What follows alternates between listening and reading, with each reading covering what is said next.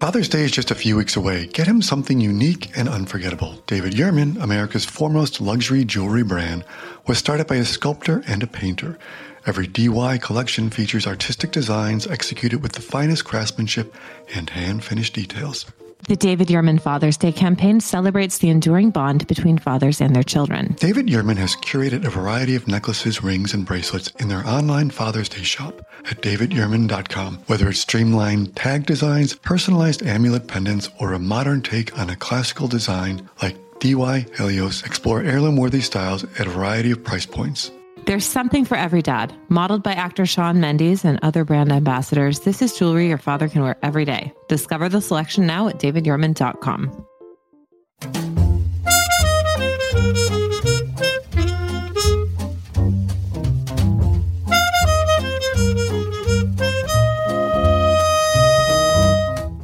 Happy Saturday. It is June 3rd, 2023, and you are listening to Morning Meeting. I'm Ashley Baker in Provence. And I'm Michael Hainey in New York City. And we have your two of your airmail editors just here trying to make sense of an ever complicated world. Hi, Michael. Bonjour, my dear. Oh my God. France? I'm living vicariously through you. That's the least I can do for us today. Okay, I blame the UK educational system. Apparently, my children are never in school anymore. So we have to figure out ways to spend the time. So here we are. It's very lovely here, actually. Graydon calls it Lavender Provence, which is different from other parts of Provence. And I think we should trademark that name. Or make it my DJ name. DJ Lavender Provence. I feel like the music would not be especially lively in the case of DJ Lavender Provence. Nah, very kind of like dreamy, and it'd be fitting of a certain dreamy cocktail hour. well, speaking of cocktails, we might be drinking rosé right now, ladies and gentlemen. You'll never know, but we have a very lively show for you today. We're- yeah, it's officially summer, which means the summer movie blockbusters are coming. But will any of them win an Oscar for Best Picture? As Sam Wasson reports, the gatekeepers in Hollywood just made it a lot harder for any movie to win one of those awards for Best Picture. But he'll tell us why and how. And then, if you're still undecided, unlike Ashley about your summer escape destination, Catherine Fairweather is here with a great idea for where to go in Greece? And the answer may surprise you. And finally, here's a question How did a once glamorous restaurateur become Putin's most powerful, feared, and brutal military commander? Andrew Ryvkin will join us with his brilliant report on the rise of the man some called Putin's butcher and tells us if the mercenary leader of the Wagner group is truly out to put Russia's elite on the chopping block. All of which makes for an episode that's not to be missed. Ashley, where would you like to begin from Lavender District? What? You mean from the height of Lavender Provence? From the epicenter? From the height of Lavender Provence, where would you like to now journey? Let's go to the situation in Russia because sometimes Putin is receiving more than his fair share of attention. It turns out there are other players in town, and Andrew Ryvkin, a contributing writer for Airmail, is here to tell us all about one of them. Welcome, Andrew. Welcome, Andrew. Thank you. Good to be here. Andrew, you have a report this week on Evgeny Prigozhin, a man who is seen as a potential rival to Putin's power. Who is he and what does he want? Well, Mr. Prigozhin is an interesting man. And the thing with him is, it seems that every article that you read about him, it mostly focuses on him being the owner of the Wagner military force, for which obviously he's known for the war in Ukraine, etc. But in the article, I try to explore his past that, in fact, he is a huge real estate developer in St. Petersburg, and that his tastes and his demeanor is actually, well, it's that of one New York real estate developer who went on to become the president of the United States. And in that sense, I think Mr. Prigozhin, well, he has all the chances to repeat his American counterpart's path to political glory, so to speak, with the correction that it's in Russia and during a war. Well, tell us a little bit about this military force that he's in charge of. His military force is called the Wagner Group. It's financed by the Russian government although, of course, it denies everything, but it's officially supplied. The weapons are officially supplied by the government. But Ukraine is Wagner's first foray into big time war, so to speak. So their forces, they have a core of professional fighters, estimated five to 10,000, and these are professional military men, mercenaries.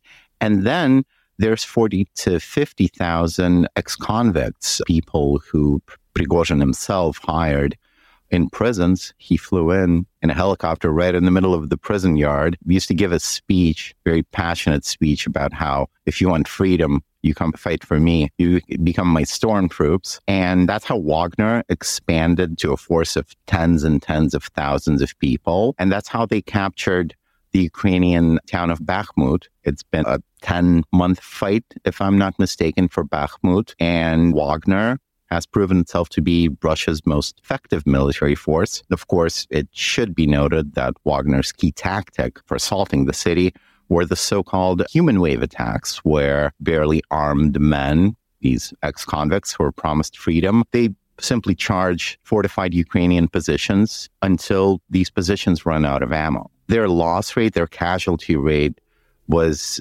staggering. They lost upwards of 20 to 30,000 men. So essentially, at this point, it's his private army, but one that does fighting for the state. During that siege, he's had some blistering verbal attacks on the incompetence of Russia's military leadership, and he laid into them this week when drones attacked Moscow, saying they were failures. And much like Donald Trump, he's attacked what he calls the elites of society. So, what does he want? What's his game? Is he out to destabilize Putin? Prigozhin feeds on instability. He has a great sense for knowing what people need. His greatest talent isn't that of a military commander, as we can judge by the losses of his Wagner troops.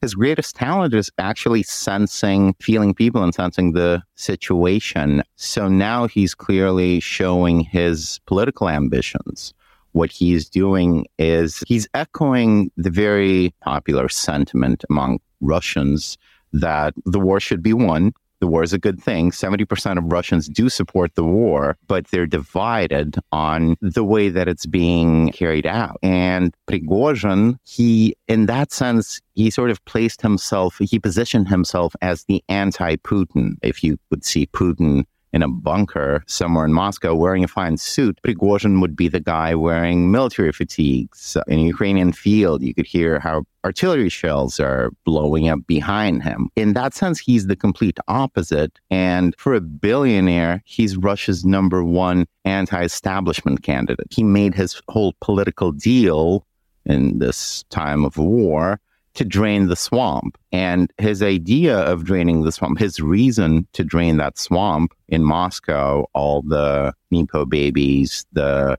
inept military commanders that he constantly criticizes, even Putin himself and his closest circle, he presents them as the people who are losing the war, who are losing Russia's war due to their corruption, due to the fact that they're afraid to get hands on, to go into the field and fight. It really is a strange sight and one that does remind you of Trump, someone who's flying in a private plane and he's talking about battling the corrupt elites which is exactly what Prigozhin is doing, only considering that Russia at this point is at war, he is doing it accordingly. He is doing it with a gun. And that's his political campaigning right there. Now, do we believe that there's any chance that he'd be wresting power from Putin, or are we sort of considering this possibility of his political ascent in the wake of a catastrophic event happening to Putin? I think what he's doing, I do cover it in the article. I think what he's doing is he's building a system that is separate of Putin's political system. So Prigozhin has no chance of becoming an official candidate, the successor to Putin, like Dmitry Medvedev became at some point. He, uh, Prigozhin is never going to get elected quote unquote. But what he does have is, and at this point, it's clear if you look at Russian social media, if you look at the popular sentiment, he has the popular vote. In a recent poll, he was the second most trusted politician after Putin. I think it was Putin had 30% approval rating and Prigozhin was second to him. He had two. But in terms of as far as Russian politics go, that speaks of great popular support. So I do think that Prigozhin is the kind of man to take advantage of any situation that might present itself in terms of seizing power. And for a man like that who wants power to have a private army is a huge bonus. It's a huge bonus, and it's a force that he can effectively use inside of Russia. And by my understanding and by talking to a lot of Russians who work in security services, they understand the threat too. And they understand that armed men who are loyal not to the government, but to this person who tells it like it is, speaks for the people, and criticizes the establishment, they are a huge risk to Putin's political system, especially in this time of turmoil. In the past week, he said something akin to, and I'm paraphrasing here, but unless the Russian elite, the rich and powerful, see their kids coming home in coffins or wounded, that, and some of this I'm wondering, is it political sort of talk, or does he really believe it? Where he's saying, like, it's 1917 again, where all of a sudden, if the Russian army turns against the leadership, that there could be a revolution. Is that Trump like kind of bluster, or is he maybe advocating for something less of a dog whistle, but really sort of a bullhorn? I would say this in the current state of affairs that is Russia, a gunshot is a dog whistle. So for him, it's both. It is both bluster, and he's very prone to that. He's very much of a troll. He's a brilliant social media troll. It's no wonder that he's the owner of the troll factory. You don't exactly contract this kind of job just to anyone out there. You need the guy who can really do the job. So while it is bluster, it is also a threat, a real one. And Prigozhin, I think, as opposed to Trump, as opposed to those who support Trump, as opposed to these various groups, if you take the Proud Boys and the battle hardened Wagner troops, and you think who of the two has a better chance of storming the Capitol building or the Kremlin, you can clearly see that it's Prigozhin with his troops. So for him, I would say that as his rhetoric is getting more and more militant, an interesting thing here is his rhetoric is much more militant towards the Russian leadership than it is towards Ukraine. With Ukraine, it's entirely different. I do think that he is overtly implying that he might take part in the coming revolution. And he's not the only Russian ultranationalist to do so. He's just the most notable one. And yes, he does have all the chances to make that happen. Okay, Andrew, I'm sorry, we have to gossip for a minute. All these rumors that Putin is terminally ill. Is it true, false? Can you just please weigh in on this? We need to know. I think the rumors that he's terminally ill have been circling for years.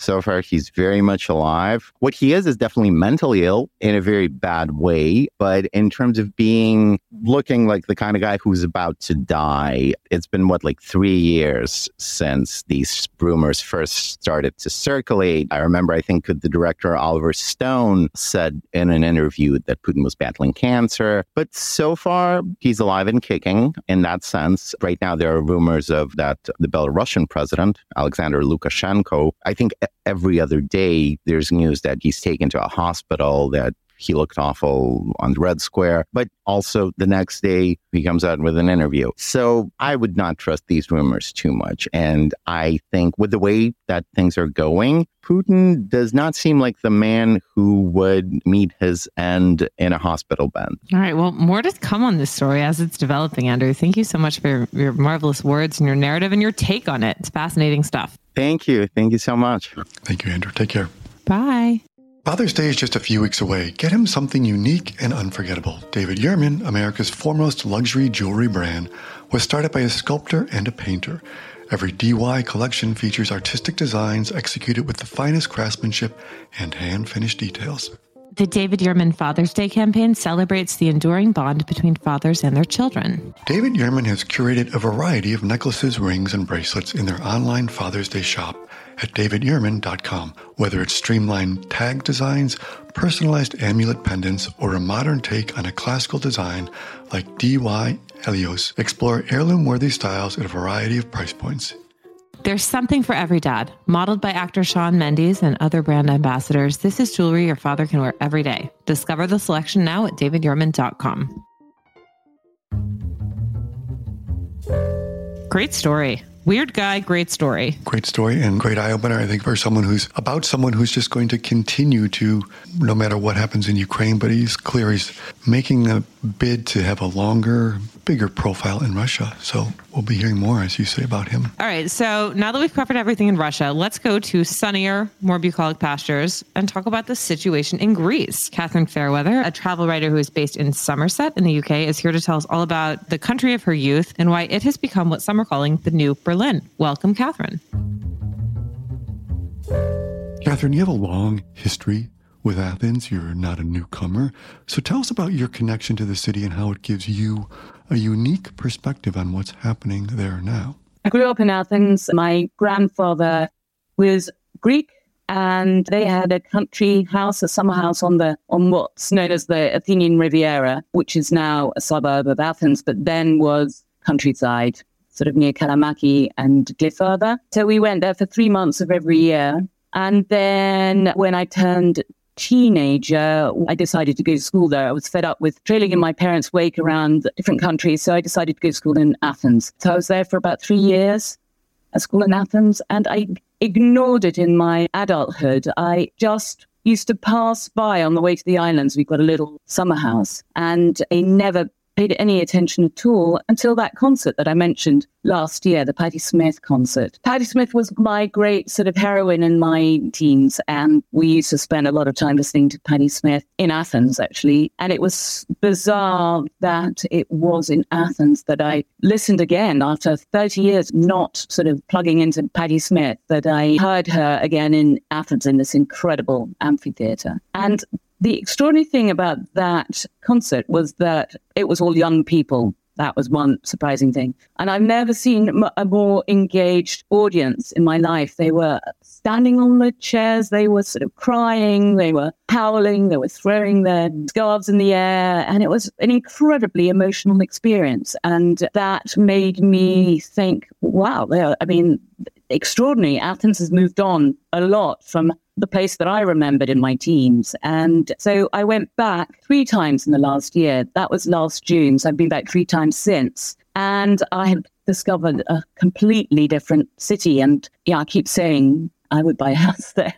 I know I always want to buy houses in the places that I love, but it's very exciting. There's a lot going on. There's a lot going on on the sort of gastronomic side. There's a lot going on on the design and art side. Lots of young people moving there because Berlin and everywhere else in Europe has become so expensive to live. So there's an influx of artists and writers, and it's on the cusp. It feels exciting. So yeah, I loved it.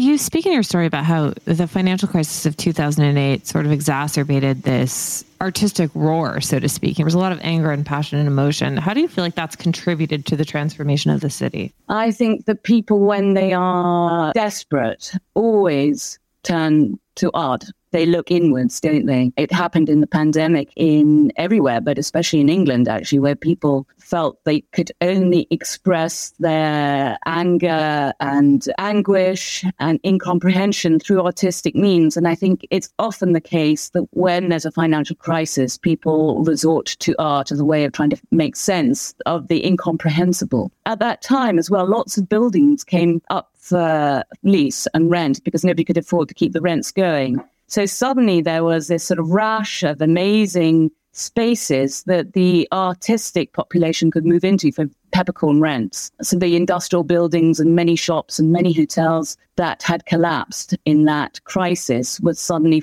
filled with these sort of pop-ups, pop-up artists, workshops, and restaurants, pop up restaurants. And that was the catalyst, I think, for this new wave of cultural energy. I want to get to brass tacks for a second, Catherine. If you say you want to buy a house there, I'm imagining you've poked around a little bit. What are we talking about for just a modest little second house? What kind of price point are we looking at? I think if you wanted a little neoclassical house in the center of Athens near the Acropolis, you'd probably manage to get something for about 600,000 sterling. Well, what am I looking at euros there? Euros, more or less parity, isn't it? Euros and sterling, I think it's less parity at the moment. It's doable.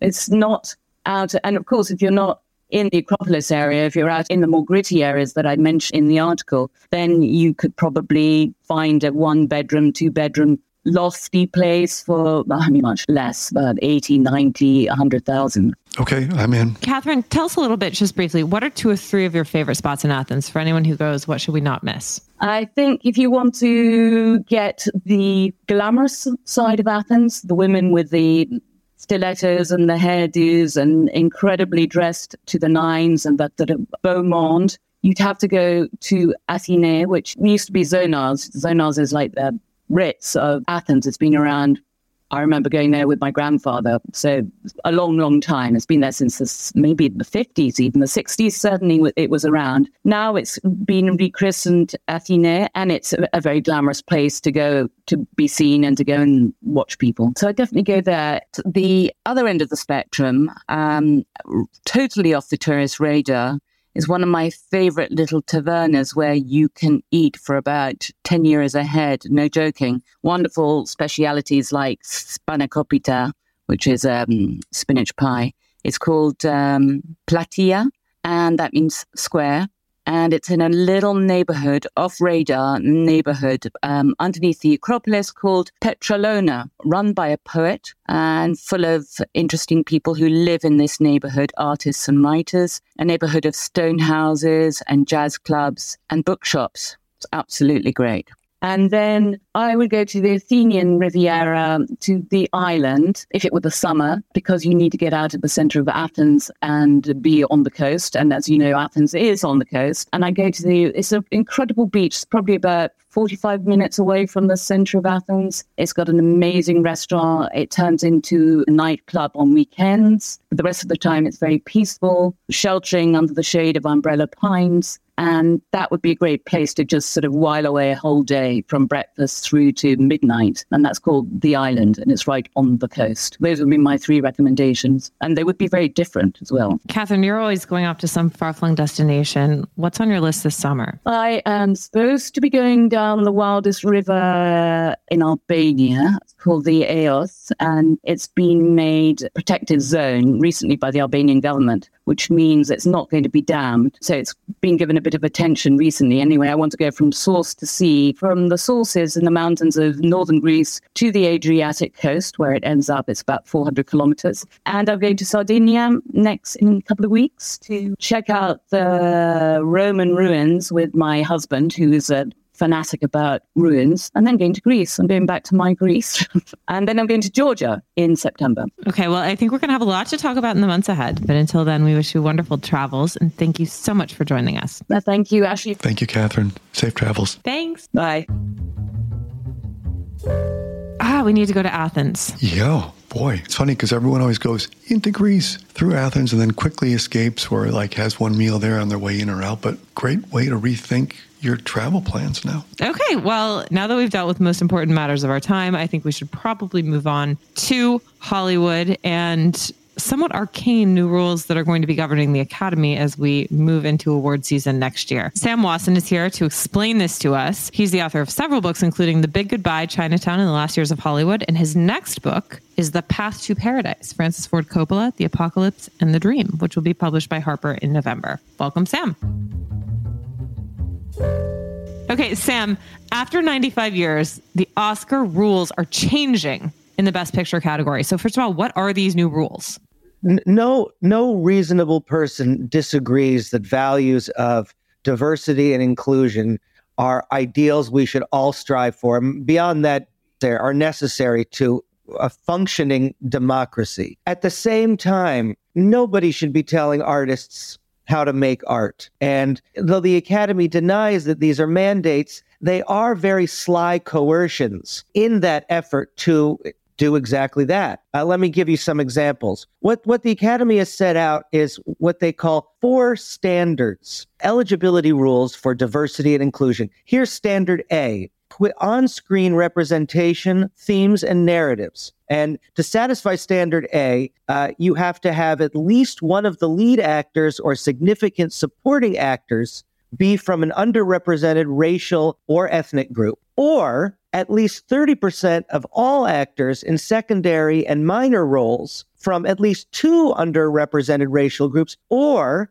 the main storylines, themes, or narrative of the film must be centered on an underrepresented group. Like I said, that's just one standard. There are three other standards. One is uh, creative leadership and project team. One is the uh, industry access and opportunities. And standard D is audience development. As you can see, these are very, very arcane, seemingly arbitrary with numbers like 30%, six other crew people, one major story point. This is an attempt to, although the Academy denies it, like I said, coerce people into making art. And as a side note, or maybe not as a side note, it's really put a cloud over professional life here in Hollywood. Just anecdotally, I'm going to dinners with friends, seeing people, talking to them on the phone, people in the movie business. They're exhausted and find this work tedious. It's no longer become about how can I make the best movie? How can I even, in some cases, make the most successful movie?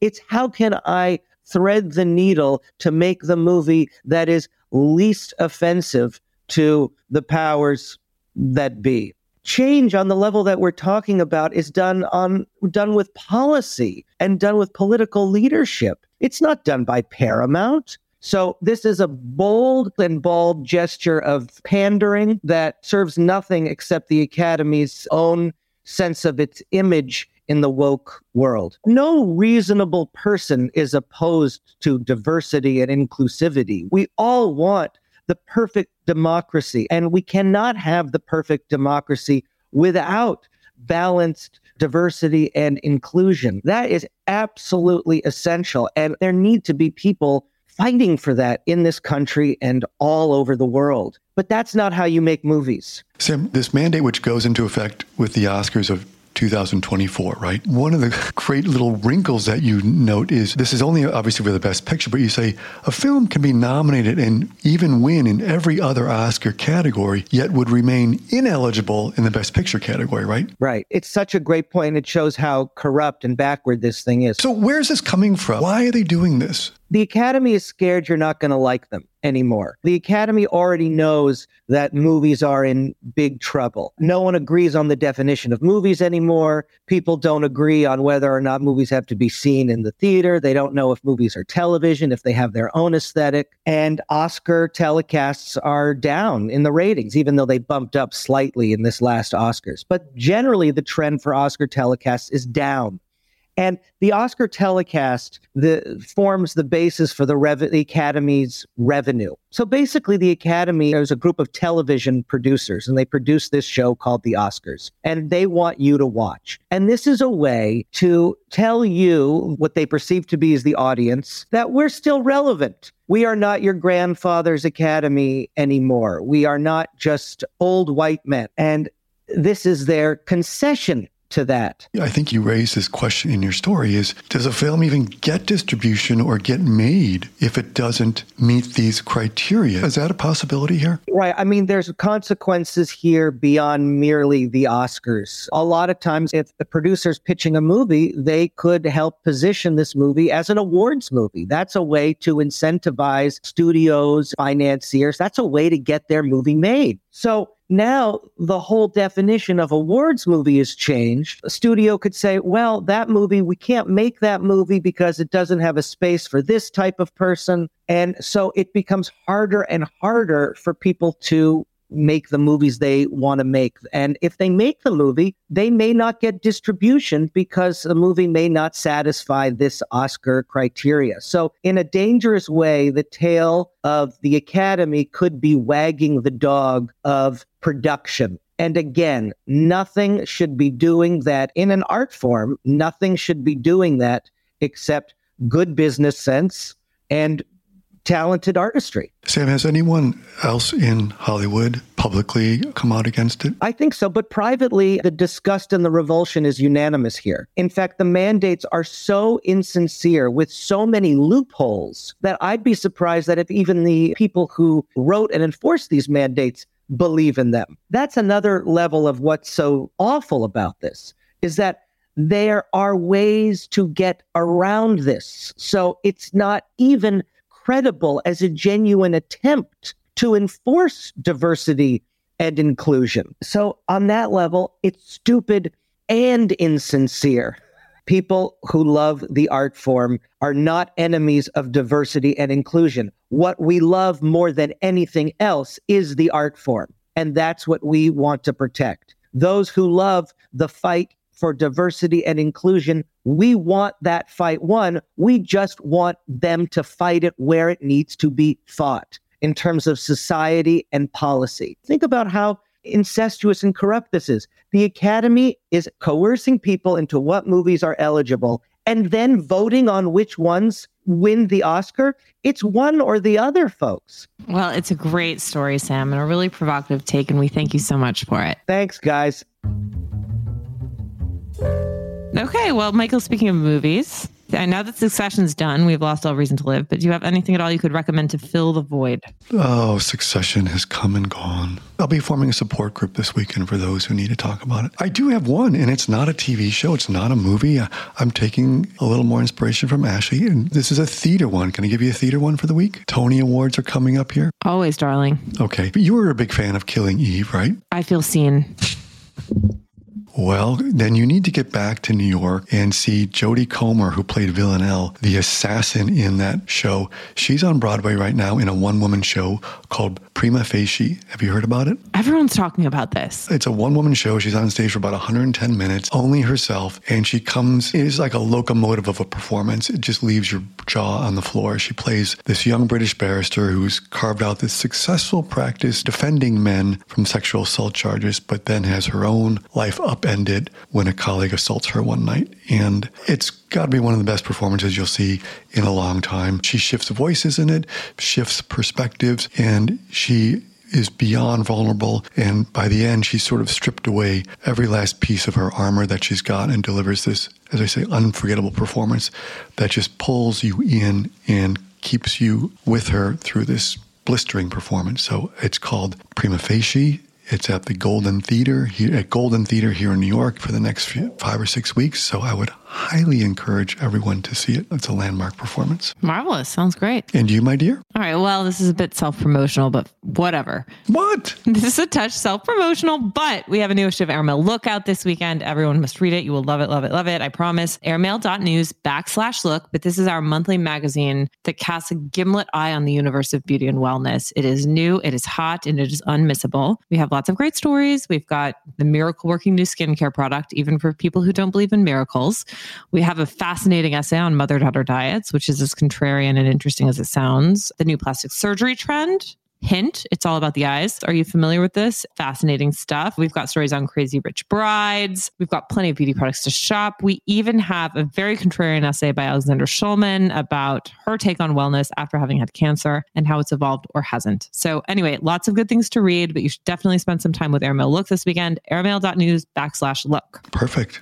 Perfect, perfect, right? Marvelous. Well, thank you all so much for joining us. We wish you all a wonderful weekend. And we'd like to thank our sponsor for this episode, David Yurman. And we wish you a lovely day. Michael, would you please read us out?